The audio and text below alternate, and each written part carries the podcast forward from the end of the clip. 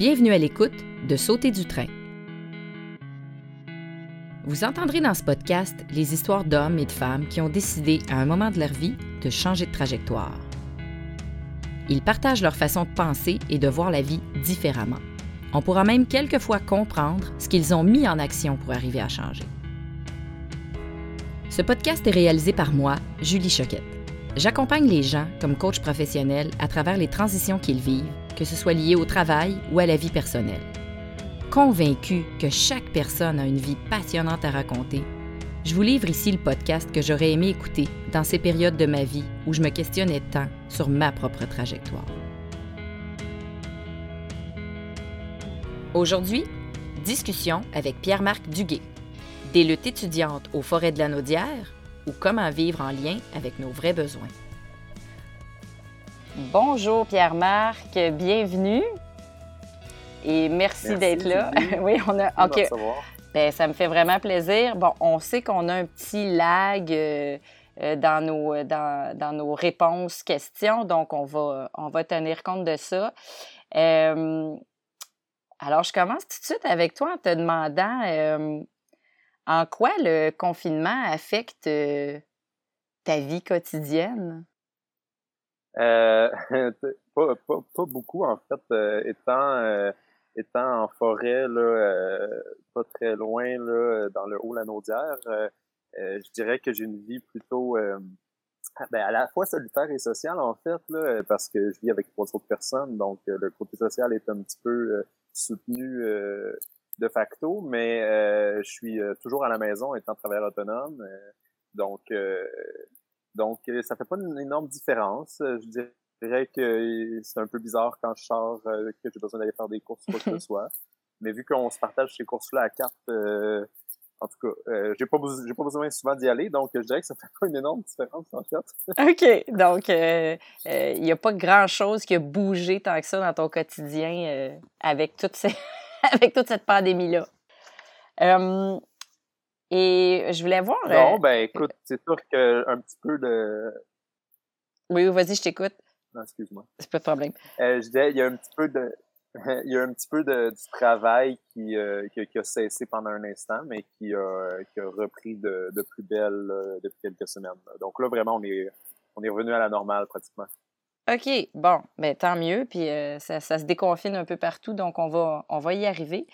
alors, j'attaque, j'attaque notre sujet aujourd'hui et je voulais commencer par aller voir avec toi un petit peu d'où tu viens. Donc, euh, je voulais savoir dans quelle région puis dans quel contexte tu as grandi, toi, étant enfant?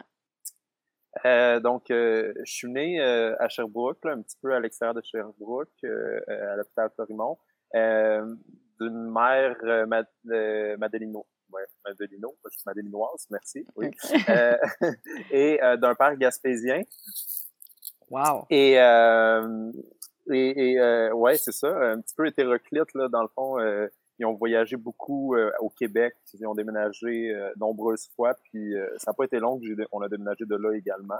Donc, j'ai vécu un peu partout au Québec, là, dans le bas du fleuve, sur la rive sud de Montréal, à Chicoutimi ensuite, un bout à Rimouski, comme je disais, dans le bas du fleuve. Euh, puis un long moment au Saguenay, en fait, là, euh, la plupart de mon adolescence s'est passé au Saguenay avec ma mère parce qu'ils se sont séparés quand j'avais 5 ans. Euh, et puis, euh, à, juste avant d'entreprendre le cégep, là, vers la fin du secondaire, on a redéménagé dans la Naudière, dans le très bas la Naudière cette fois-ci, en fait, dans le coin de Le Gardeur et Repentigny. Puis après, je suis allé vivre à Montréal en appartement, en colocation moi-même euh, pour mes études que, j'ai entrepris euh, à Montréal. OK, donc euh, tu connais bien le, Québec. Puis à quoi tu étais comment comme enfant? À quoi tu rêvais quand tu étais jeune en regardant vers le monde adulte? J'aimerais tellement ça te répondre quelque chose qui fait du sens, mais en, fait, les, j'ai j'ai beaucoup de cassures dans mon euh, dans mon parcours euh, enfant et adolescent parce que j'ai on a beaucoup déménagé, j'ai vécu beaucoup de réalités différentes euh, avec un beau-père différent, avec un avec dans des endroits différents, dans des écoles, j'ai tellement fait d'écoles différentes en fait. que comment dire, j'ai il y a beaucoup de ces souvenirs-là qui sont très, très vagues. Euh, c'est vraiment étrange, en fait. Là, euh, j'ai vraiment une drôle de relation avec, euh, avec le passé. J'ai des, des souvenirs vagues, mais j'ai rien de très précis. Euh, puis, euh, je dirais que, que, que, mon éclosion là, en tant qu'être humain, c'était vraiment en fait quand je suis arrivé à, dans le coin de le gardeur, puis que je me suis fait des amis qui étaient pour une première fois de ma vie vraiment proches de moi, véritable. J'ai un peu trouvé ma voie euh, à travers ces amis-là. Et euh, ben, euh, une d'entre elles, on, je vis avec en ce moment, là, qui est euh, un, des couples avec ben, le couple avec lequel on vit. Là, euh, c'est une amie que j'ai connue à ce moment-là dans ma vie. Là. OK. Donc, quand tu es arrivé à, à l'âge jeune adulte, si on veut, puis que tu as déménagé euh, à Montréal, vers, quelle, euh, vers quelles études tu as décidé de te tourner? Euh, donc, à la fin du secondaire, j'ai été rapidement très engagé. Là. Je passais des flyers dans mon école pour que le monde arrête d'écouter la télévision. Euh, puis, euh, c'est vraiment le côté social, en fait, qui m'a attiré dans mes études dès, dès, ce moment-là. Donc, je suis allé dans un programme au Cégep du Montréal qui s'appelle Optimonde, qui est, euh, qui est finalement là, de l'anthropologie, de la sociologie, avec un stage euh, sociologique dans un autre pays, dans ce cas-ci, le, le, Guatemala. Euh, donc, c'est un peu ça qui a orienté mes choix d'études. OK, donc plus un côté euh, social à ce moment-là. Puis euh, est-ce que est-ce que tu vers quoi tu tournes quand tu, tu quittes le monde euh, académique? En quoi tu commences à travailler quand tu es jeune adulte? donc, évidemment, étant dans les sciences humaines, c'est difficile d'avoir un travail étudiant qui est dans, ce domaine-là. Hein. Puis, donc, j'ai fait des job évidemment, comme tout le monde. des, une des jobs que j'ai bien aimé, c'était euh, euh je vendais des vélos dans un magasin de vélos. Euh, j'ai toujours beaucoup aimé le, cyclisme. Puis euh, j'ai fait ça, puis soudainement, euh, pendant la, les manifestations, puis toutes les revendications en 2012, étudiante, j'étais à ce moment-là à l'UCAM en sociologie, puis j'étais dans l'exécutif.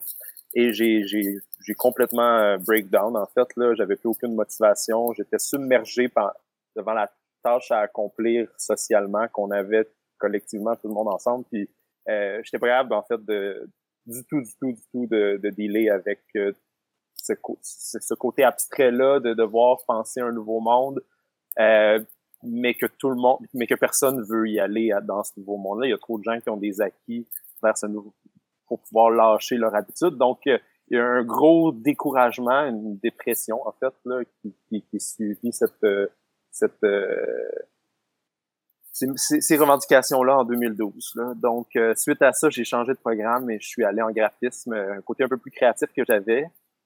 Et puis, ben, depuis que j'ai fini mes études en graphisme, je travaille là, comme travailleur autonome dans ce domaine-là à partir de chez moi. OK, mais hey, je, trouve ça super intéressant ce que tu viens de, dire, puis j'aimerais ça t'entendre là-dessus. Qu'est-ce qui te. Hum, hum, au niveau de la grève étudiante, tu as parlé de. Euh, tu t'es senti submergé par la tâche à accomplir, je comprends, et, que tu trouvais que la, il y avait trop de gens dans la société qui n'allaient pas dans cette direction-là parce qu'il y avait trop à perdre. Qu'est-ce que tu veux dire par là? C'était quoi ta vision? Euh, ben, il y a euh, dans, dans les, on, tu sais, j'étudiais Marx, tout ça. Euh, il y avait, il y avait toutes des conditions pour que le prolétariat, je vais utiliser ces mots, mm-hmm. euh, se, réalise dans le fond qui, qui il est, puis qui, dans le fond, qui est aliéné par le travail, puis par, je veux pas trop rentrer dans les détails là, de sociologiques là, mais euh, puis, dans le fond, euh, on, a toute cette conception-là chez Marc là, de réaliser son aliénation, puis euh, d'avoir une certaine solidarité de classe envers les personnes qui subissent les mêmes aliénations. Et puis, à travers donc toute cette lutte qu'on avait les étudiants, notre classe étudiante, on, on, cherchait une solidarité à travers les différentes classes de travailleurs et tout ça. Puis les, les, médias font un très bon travail, euh, en fait, à, à casser cette solidarité-là à plusieurs reprises. On le voit encore aujourd'hui avec euh, les multiples articles dans le Journal de Montréal qui, qui, tentent de nous faire croire qu'il n'y a aucun racisme. Hmm. Euh, c'est c'est vraiment là, tu sais, on est on est supposé vivre une conjoncture comme euh, ensemble, puis faire quelque chose de beau à travers ça, de, de, de se battre. Mais euh, il y a toujours des gens qui ont des acquis à, ce que ça reste comme ça. Hein. en fait, la, la, richesse, les gens qui possèdent, qui sont au pouvoir, ils veulent ils veulent pas voir changer ces choses-là. Puis euh, nous, on, on, se donnait corps et âme, puis je veux dire encore aujourd'hui, euh, dans les manifestations du Black Lives Matter, ils sont, j'admire complètement leur leur dévouement à, à, la cause, puis à se retrouver dans les manifestations soir après soir. Moi, moi ça m'a complètement drainé, en fait. Là, ça m'a mené au désespoir de voir qu'on pouvait avoir autant de force et de solidarité entre nous, mais qu'à l'extérieur, euh, on ne faisait que juger notre désir de vouloir un monde juste. Euh, ouais, je, résumerais ça comme ça. Ah, c'est vraiment. Euh, je trouve ça intéressant. Puis, euh, mais, mais je te confirme par contre que moi, j'étais dans une.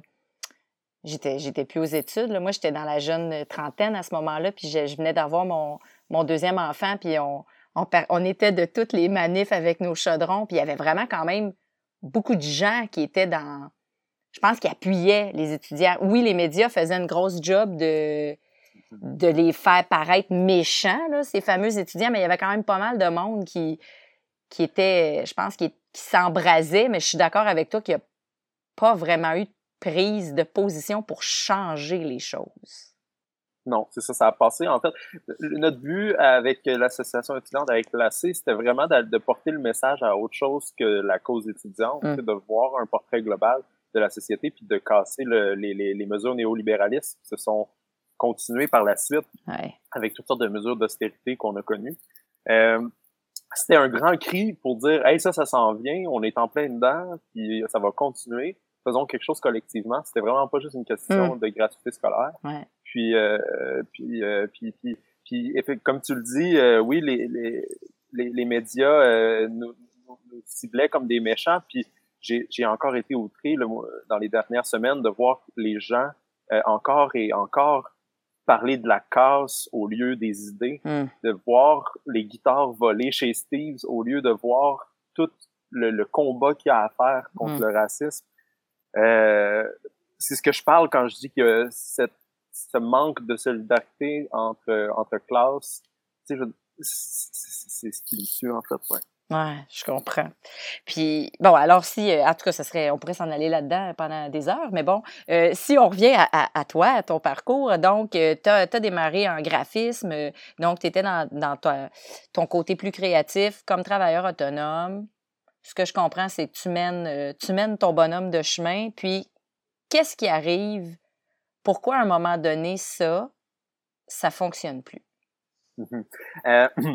je, je t'ai dit que j'étais travailleur autonome, puis il y a un de mes, euh, un de mes premiers clients, c'était une agence de relations publiques, puis en fait, c'est quasiment devenu mon travail là, à temps plein. Là. Euh, c'était mon principal client. Puis euh, donc, pour ceux qui connaissent pas le, le, le, le, métier, le domaine des relations publiques, en fait, c'est de c'est de faire de la gestion de crise quand une, une entreprise euh, euh, un journaliste fait un article sur eux, puis cible des mauvaises pratiques ou quoi que ce soit, mais ben, ils vont engager quelqu'un en relation publique pour, euh, pour, pour venir gérer cette crise-là, puis les faire passer comme des gentils. Ça, c'est quand ça va pas bien. Mais, euh, mais, il y a toujours un travail aussi là, en amont là, de, de, de faire des campagnes euh, pour montrer à quel point sont les compagnies sont dans la communauté, etc., etc. Donc, c'est vraiment du travail de revalorisation puis de communication des entreprises. Puis euh, pour dans certains secteurs, c'est plutôt bénin puis c'est intéressant ou euh, en tout cas, euh, je vais pas trop rentrer là dans dans, dans mon jugement de ce que c'est, mais il y avait certaines des compagnies dans cette agence-là qu'on s'est ramassé à avoir des clients. c'est dans une agence, fait qu'il y a des clients qui rentrent, et des clients qui sortent.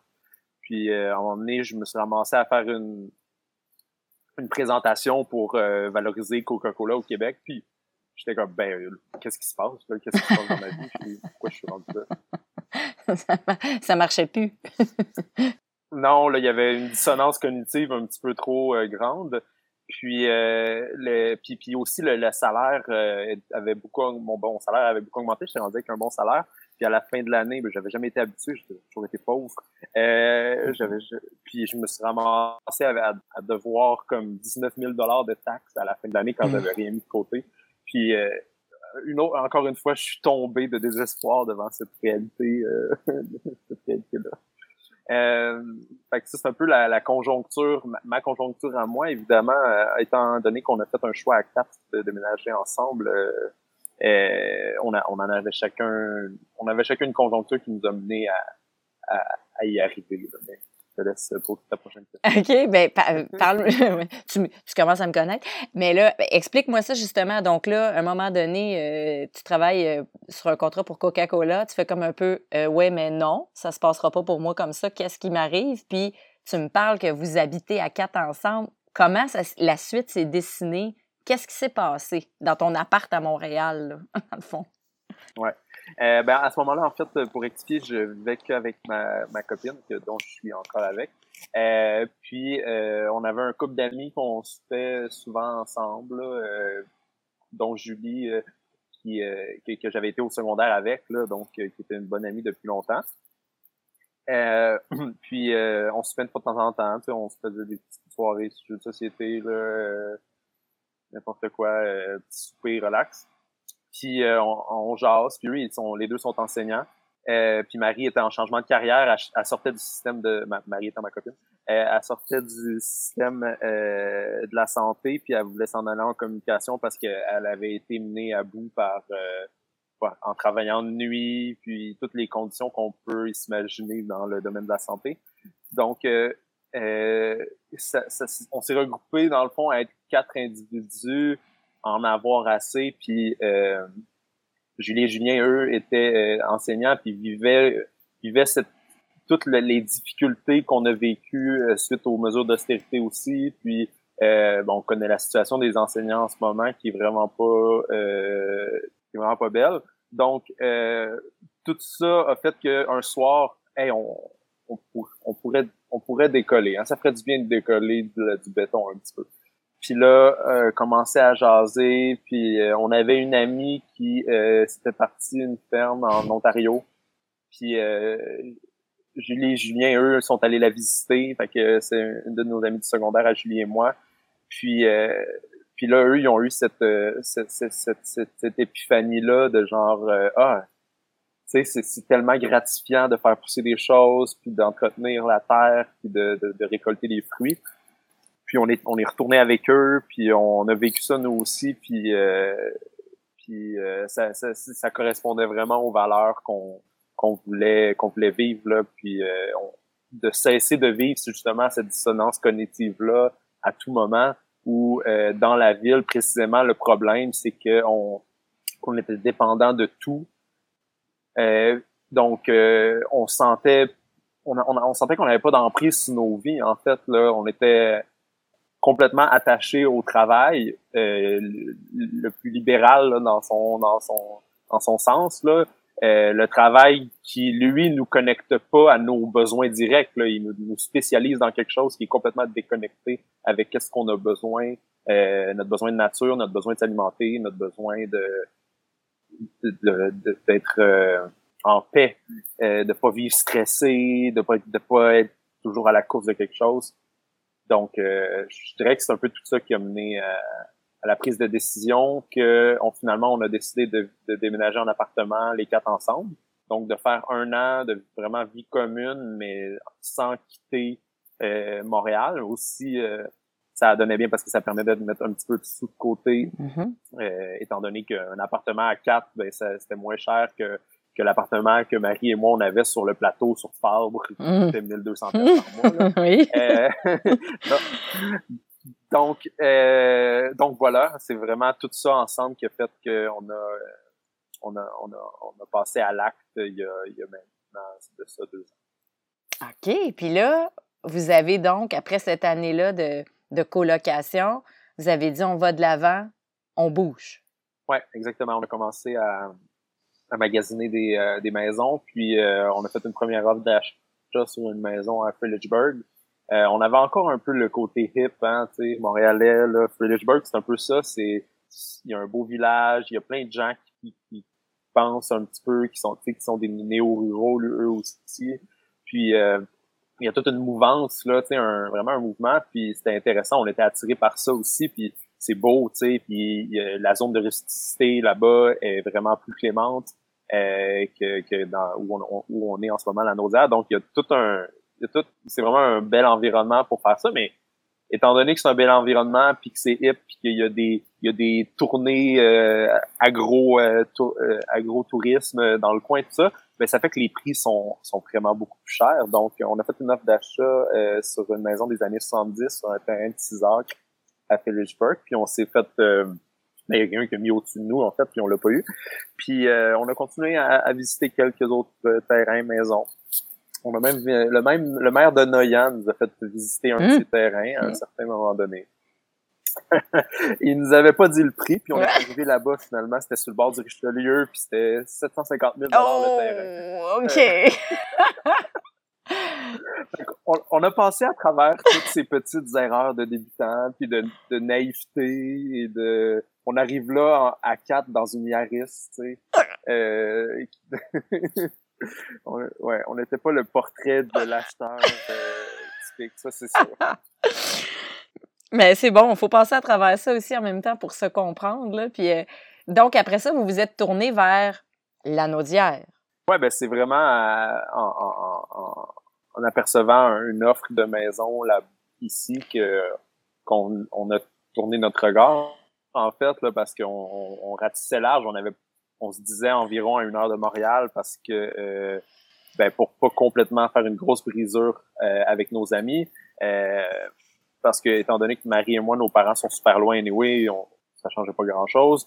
Euh, puis les parents, Julie et Julien, étaient dans le coin de la Naudière, donc c'était ça pouvait être un bon euh, un bon fit. Puis finalement, ben c'est ça, on a trouvé la maison dans laquelle on, vit en ce moment. Euh, puis on était allé visiter, puis ce fut un cœur instantané.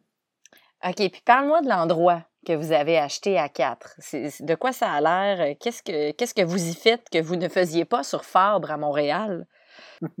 euh, donc, euh, c'est un terrain de 49 acres en forêt. Il y a comme une, une forêt euh, encore qui résiste euh, entre les plaines, dans le fond, là, de, ben, au-dessus des plaines de, de, de la vallée du Saint-Laurent, euh, en haut de Saint-Hubert. Donc, on est à Saint-Hubert, mais Saint-Hubert emmène large, là. Il va jusqu'au fleuve et jusqu'à chez nous. Nous, on est la dernière maison qui, qui, qui, borde, dans le fond, euh, Saint-Gabriel de Brandon, Mandeville, Saint-Didas.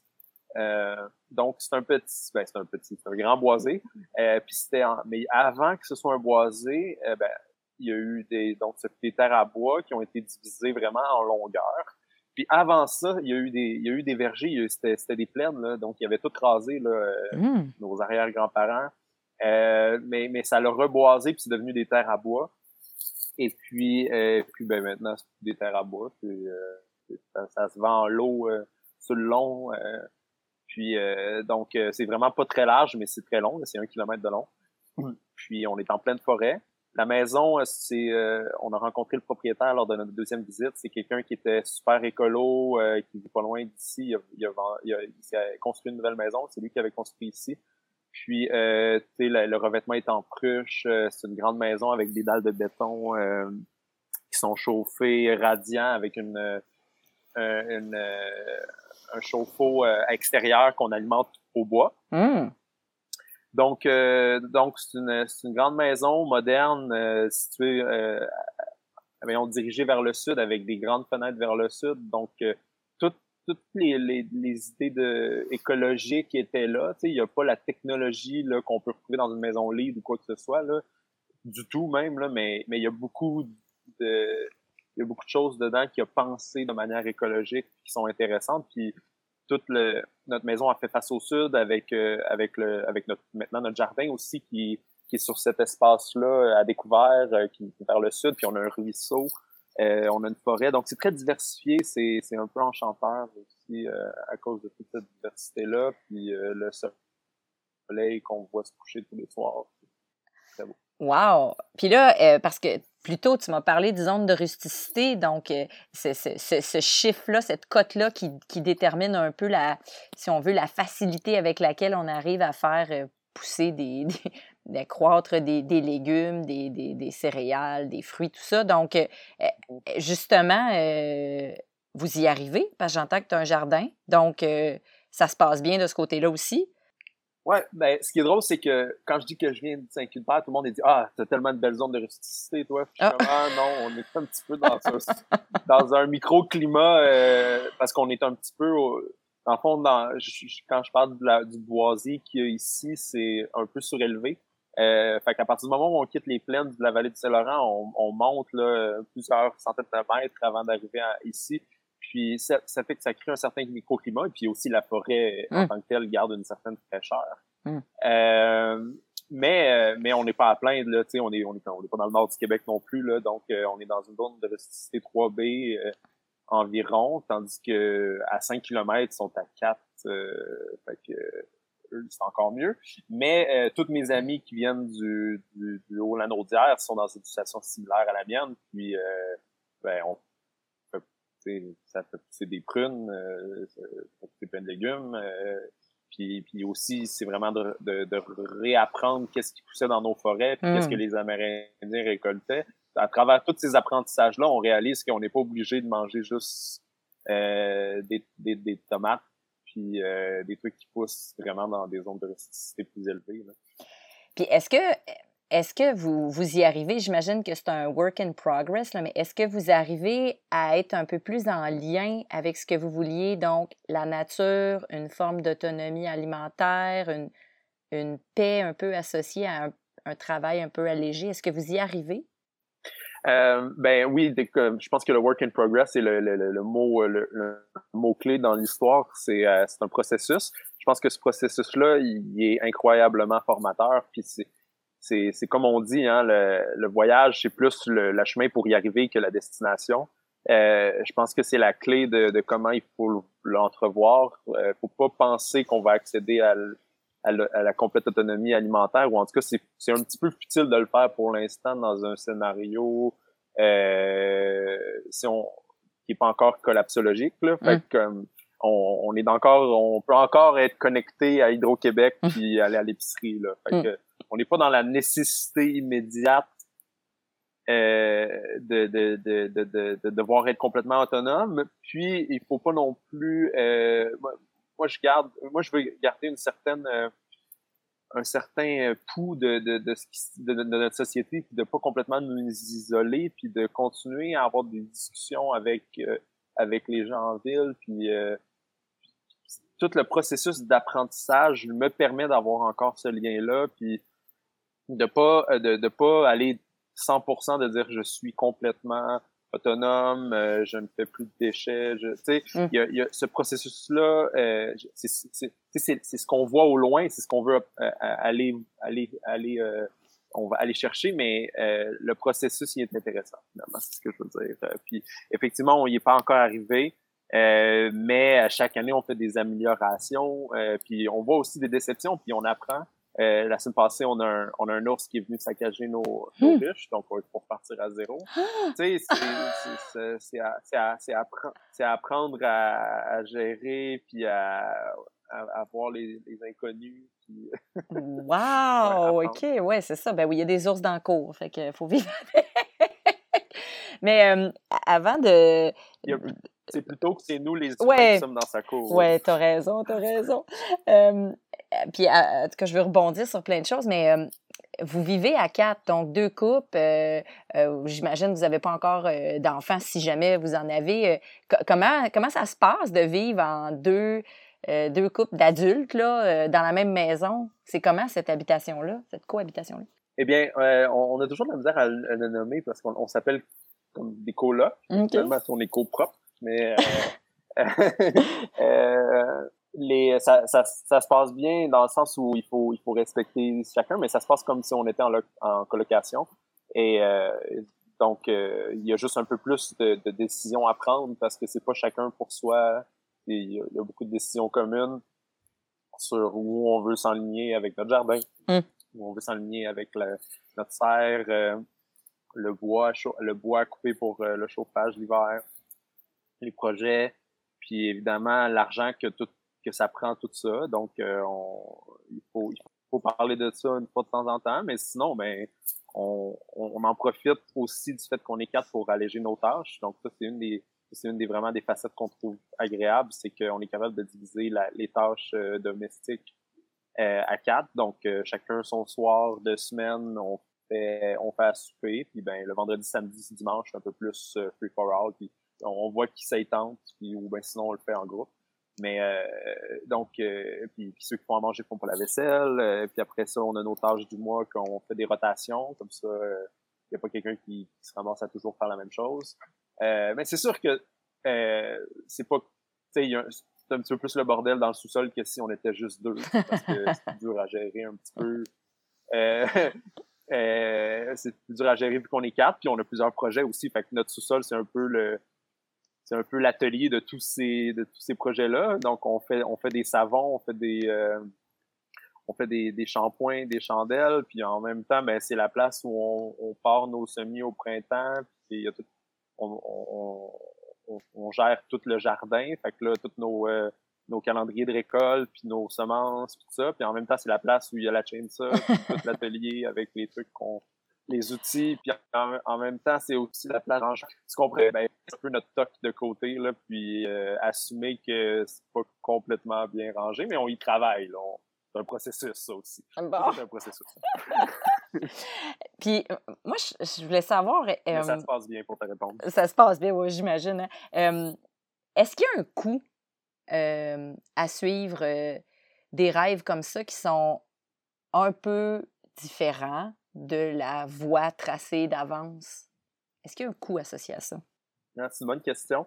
Euh, le, le coût, c'est, euh, j'imagine que, ben, en fait, pour, pour parler du coût, on devrait dire qu'est-ce, c'est quoi les bienfaits de, de, suivre la trace. En fait, je pense que c'est la sécurité qu'on a besoin, euh, qui, nous force à aller vers un emploi stable, les études, la maison, l'hypothèque.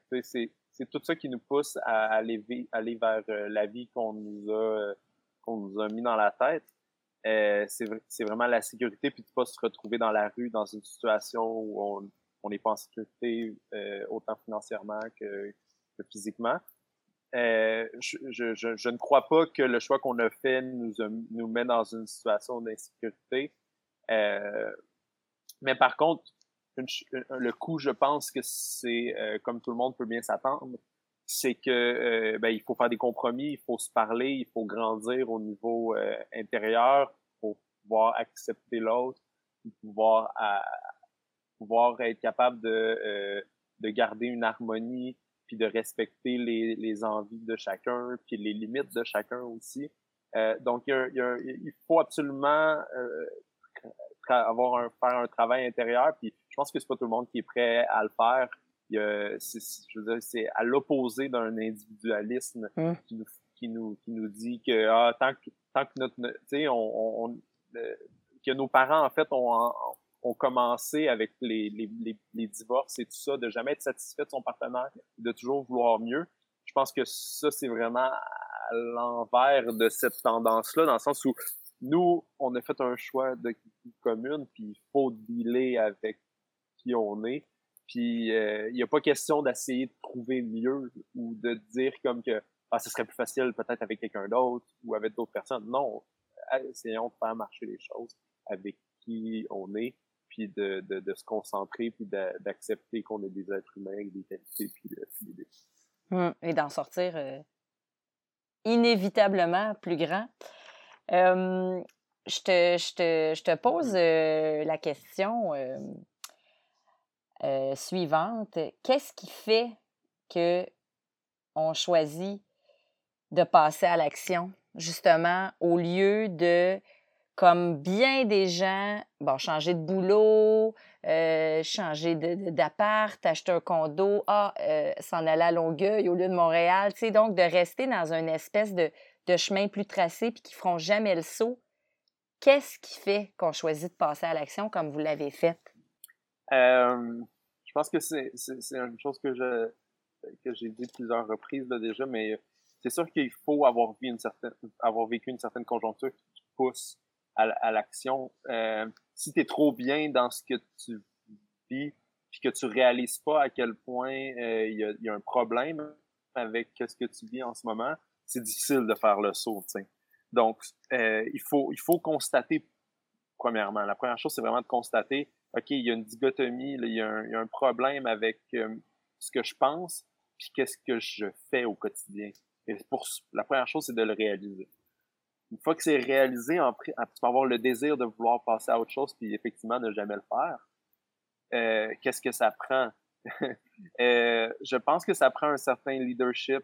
Euh, ça prend aussi des gens qui vont pouvoir se motiver. Je pense que c'est l'avantage aussi d'être à quatre, c'est qu'on est, on est capable de se motiver quand quelqu'un a un peu moins de motivation, mais il y en a trois autres peut-être qui en ont un petit peu plus mm. à ce moment-là. Euh, il y a, quelqu'un qui, qui, lit un article un jour, puis ça, ça, ça, ça, sème une graine sur quelque chose, ou il voit passer quelque chose, puis que ça lui donne l'idée d'avancer un peu plus loin ou de dire comme ah mais c'est possible, je le vois là. J'ai été j'ai été là, me documenter sur certaines choses, puis je, vois qu'il y a des gens qui le font, puis je vois qu'il y a un mouvement, je vois que c'est pas juste une personne ou c'est, pas complètement saugrenu là, il y a, quelque chose.